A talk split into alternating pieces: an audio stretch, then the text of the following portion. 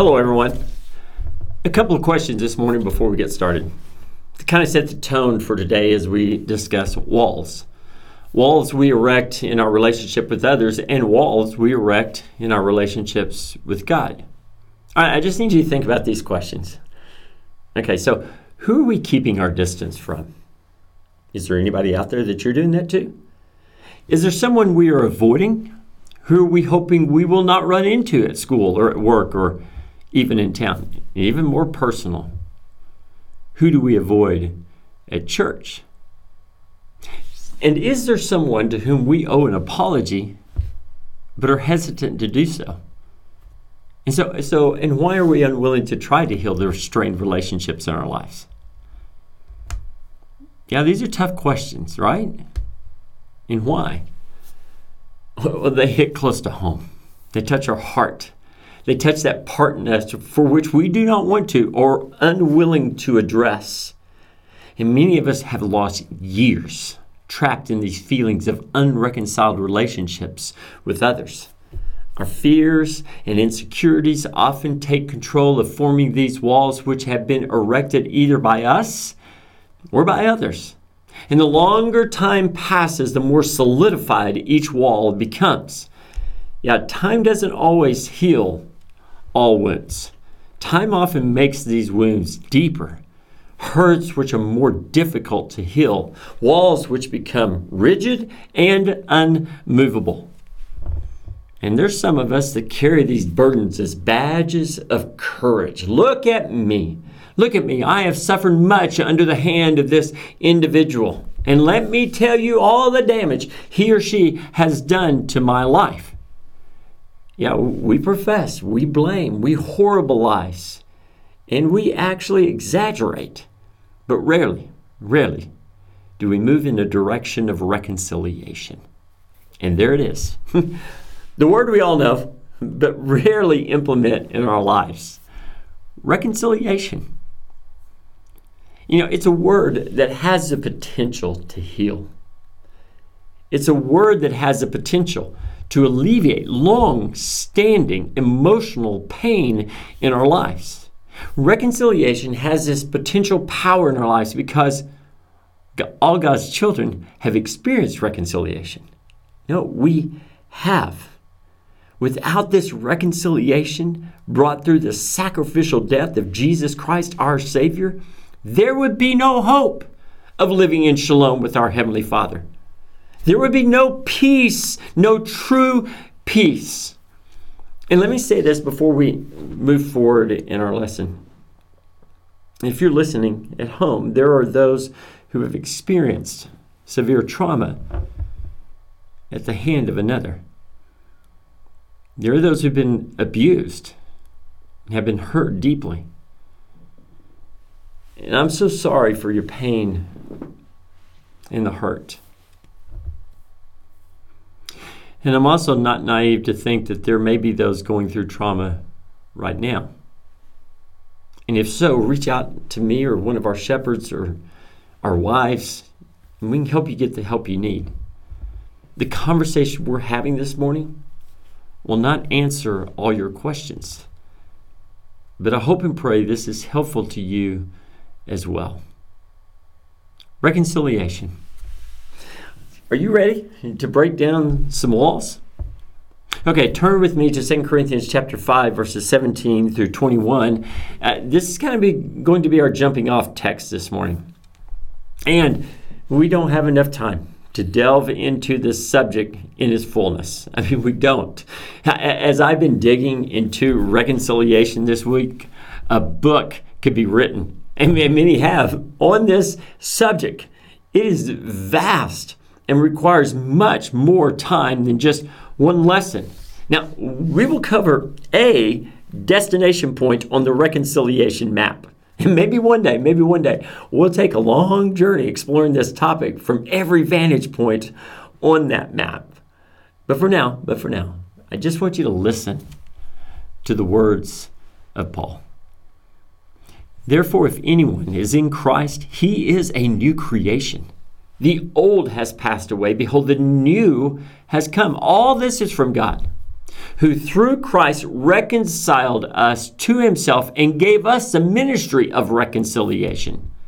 That is, in Christ, God was reconciling the world to himself, not counting their trespasses against them, and entrusting to us the message of reconciliation. Therefore, we are ambassadors for Christ, God making his appeal through us. We implore you, on behalf of Christ, to be reconciled to God. For our sake, he made him to be sin who knew no sin so that in him we might become the righteousness of God. Yeah, see, if we're going to progress in our relationships with others, if we're going to progress in our relationships with those at church, we're going to have to learn the language of reconciliation. The easiest definition I can give for reconciliation is actually just making peace between two. The word shalom carries this idea of bringing wholeness to another, making peace between two. It's what Jacob did when he returned to face his brother Esau, to whom he stole his birthright and cheated him out of his blessing. He sought shalom, he sought reconciliation. He brought gifts, many gifts. It's what God did for us through his son Jesus when he made him to be sin when he knew no sin. Jesus bore our sins in his body so that we too might die to sin and live to righteousness. This is something we should praise. I mean, this is something we should shout from the mountaintops. I mean, how can we sit without a response to this amazing act of love on our behalf, this amazing act of reconciliation? Our Heavenly Father gave His only Son so the world could be reconciled to Him. Okay, okay, so I tell you what, why don't you just pause this recording and take some time to honor God? Sing a song of praise. Take some time to praise Him in prayer of what He has done for us, whatever feels right for you at this time. Just, just take a moment, just, just pause the recording and just take some time to do that. Okay, so I want you to think of this gift of reconciliation we have received through Jesus, this redemption in our lives. See, we have been given a ministry, every single one of us, all of us, and we have been given a message to proclaim, all of us, and and we have accepted the job of being ambassadors of reconciliation to this world and to one another. All of us. Did you get that? All of us. And I think we understand the concept, right? I, I think we get the concept. For us to have this intimate relationship, connection, this one on one relationship with God, to call Him our Father, to enter into His throne room, to be able to bow at His feet and plead for grace, there must be an offering of peace. There had to be an offering of peace. And remember, remember the offering of lambs and goats and they were temporary. They were only offered every year. And it never got rid of the sins, but kind of pushed them forward. Our everlasting peace came through the offering of the Lamb of God. And it reconciled us to our Heavenly Father. With his sacrifice, we are seen as whole and complete, having peace with God. Jesus' sacrifice brought shalom so we can be in his presence, in God's presence. Listen, listen to how Paul puts this. For in him all the fullness of God was pleased to dwell, and through him to reconcile to himself all things, whether on earth or in heaven, making peace by the blood of his cross. The fullness of God dwells in Jesus. The Father and the Son are one. Reconciliation, peace was only possible through the blood of an offering. That offering Jesus made on our behalf. In Ephesians, Paul says, For he himself is our peace, who has made us both one and has broken down in his flesh the dividing wall of hostility. Jesus broke down all barriers that separate all people from God.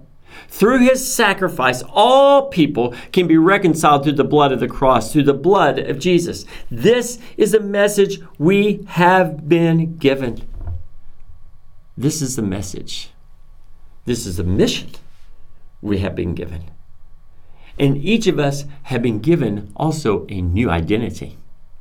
We're ambassadors, ambassadors of reconciliation.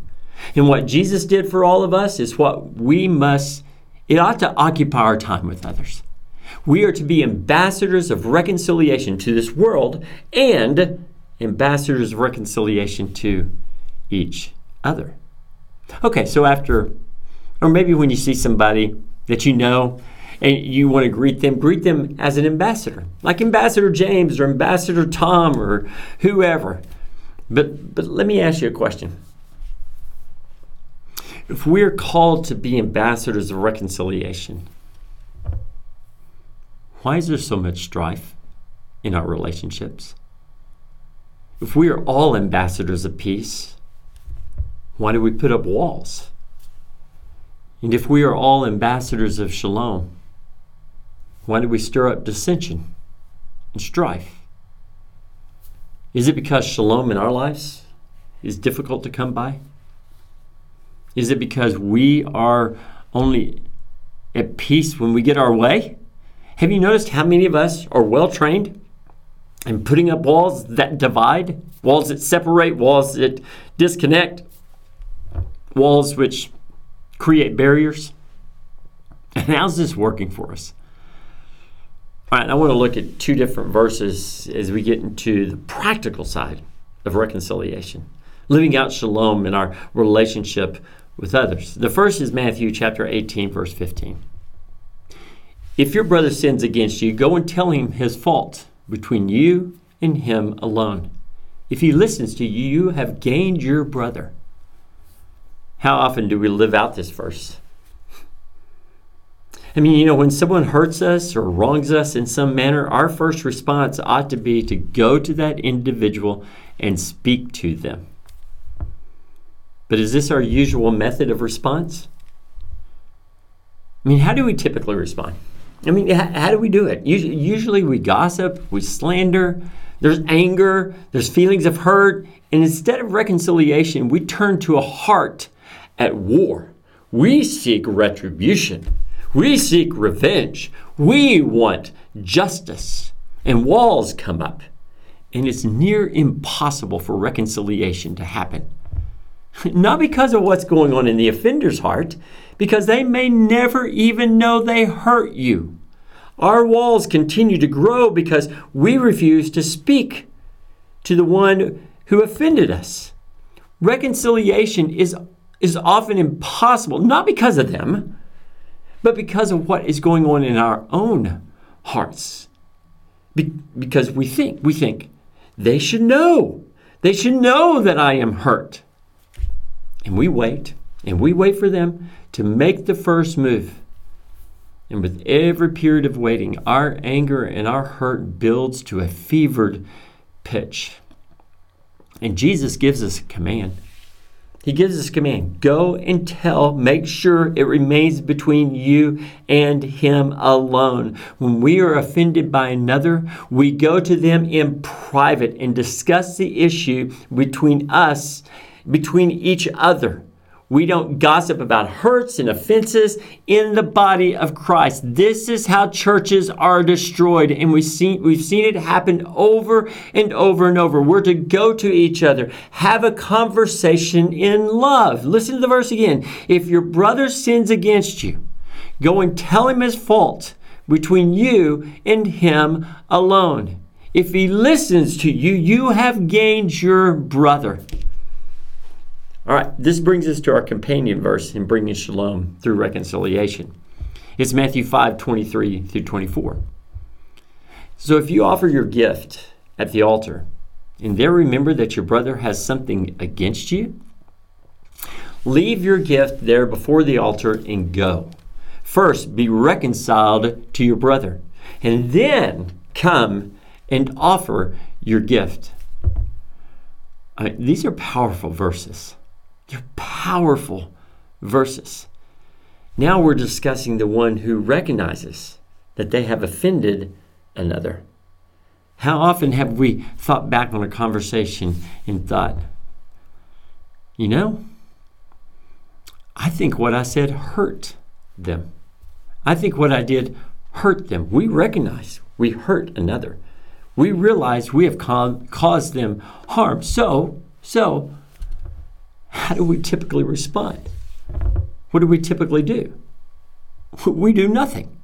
We hope the other person gets over it. We hope time will heal all wounds.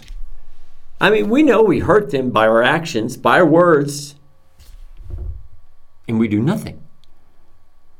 Do we really understand what Jesus is saying in these verses? Jesus is saying it's more important to me to get your relationships with others worked out before you come to worship me. We are to leave our gift at the altar and go. We are to leave worship and be reconciled with our brother first. Do you understand the importance of this? This is astounding. Our horizontal relationships, our relationships with others are more important to God than our worship to Him. If our relationships with others are broken, our prayers are not reaching our Heavenly Father. And how many of us actually follow through with these words from Jesus? How many of us make this a regular practice of our worship, making sure our relationships are right?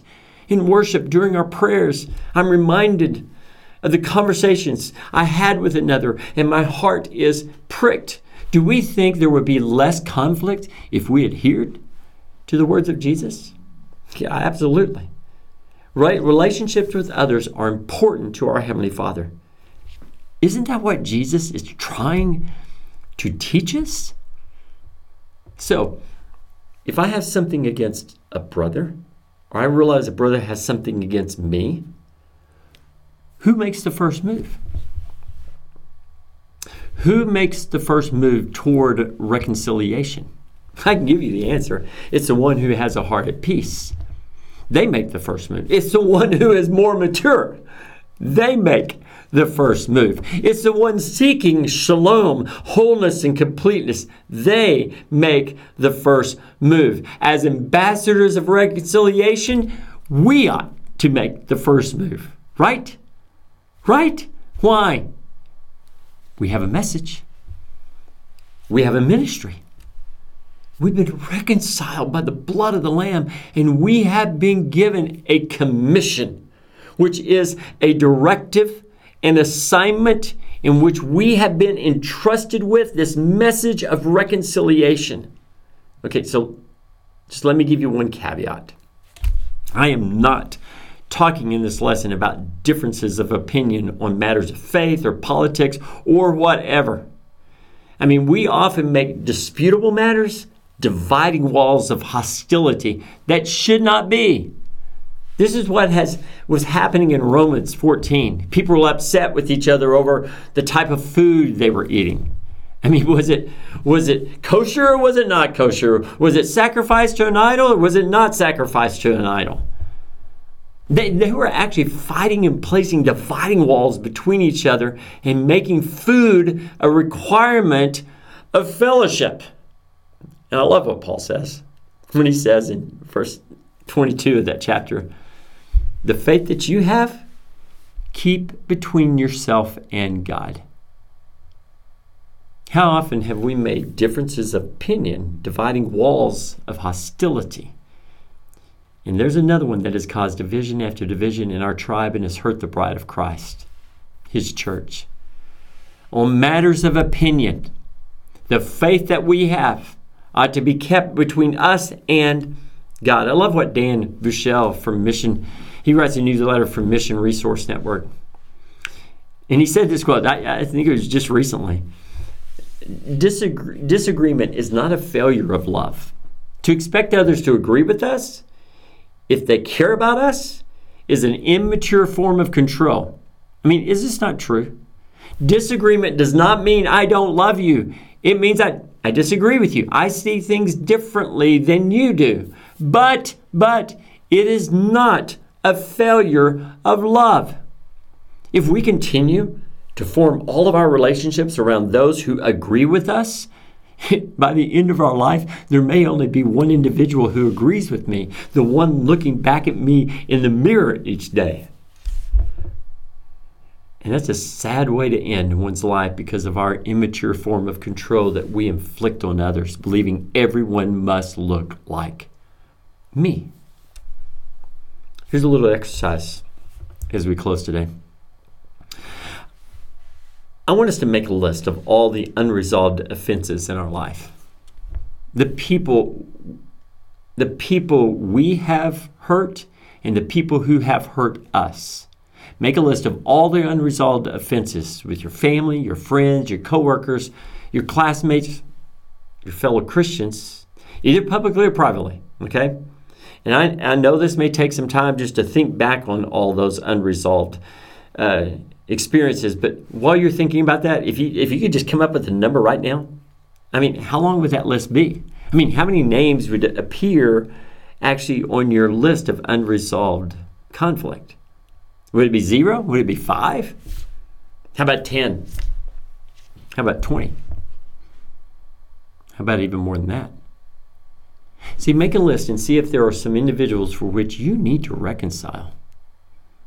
I, okay, so I want to bring this all back to the cross of Jesus Christ and remind us that reconciliation is only possible through the work done in and through Jesus on the cross.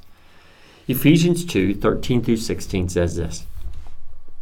But now in Christ Jesus, you who once were far off have been brought near by the blood of Christ. For he himself is our peace, who has made us both one and has broken down in his flesh the dividing wall of hostility by abolishing the law of commandments expressed in ordinances that we that he might create in himself one new man in place of two so making peace and might reconcile us both to God in one body through the cross thereby killing the hostility brothers and sisters because of the work completed on our behalf by the unselfish sacrificial life of Jesus Christ we have we now have access in one spirit to the Father. We have access to our Father's throne to praise him, to give him glory, to bow before him in humble adoration. We come confessing, we come repenting, we come asking for forgiveness. At his throne room, we are we come seeking peace and shalom and wholeness and completeness because we know our lives. And we know our sins are ever before us. And this shalom, this peace, is a gift. The gift of shalom is Jesus. Our peace is Jesus. This is a gift we have received, and we ought to cherish this gift. He Himself is our peace. To Him belongs the glory and the honor due His name. Therefore, can, how can we not be people of peace? How can we not break down the dividing walls in our own lives toward all people? All people. As saints, we do not have the luxury of choosing sides. As those redeemed by the blood of the Lamb, we must offer reconciliation to all people, even our enemies. And I know that's difficult. I get it. I know it's hard when others hurt us. This ministry is one of the most difficult works for which God has called us. Yet, I'm called to reconcile. I'm called to offer peace to another and to be at peace to those who have wronged me, for which I may never get an apology. And nothing hurts my spiritual being more than a grudge I carry for another. It has the ability to fester. It has the ability to consume my heart. It has the ability to lead me down a path of destruction. I must be willing to forgive because He forgave me. We can do this. We can do this. You know why? Because Christ lives in us. He lives in us and through us. We are His ambassadors. We have this mission. We have this message of peace, not division. We have a mission and a message of shalom, not conflict. Yeah, there is something we can do. This is something we must do. And as we close today, I'd like for all of us just to say this verse out loud together. And I want us to repeat it. So here we go. Now may the Lord of peace himself give us peace at all times and in every way. Now may the Lord of peace himself give us peace at all times and in every way. All right, the Lord be with us all. Lord be with you, and may he bless you. Thank you for being with us. Bye.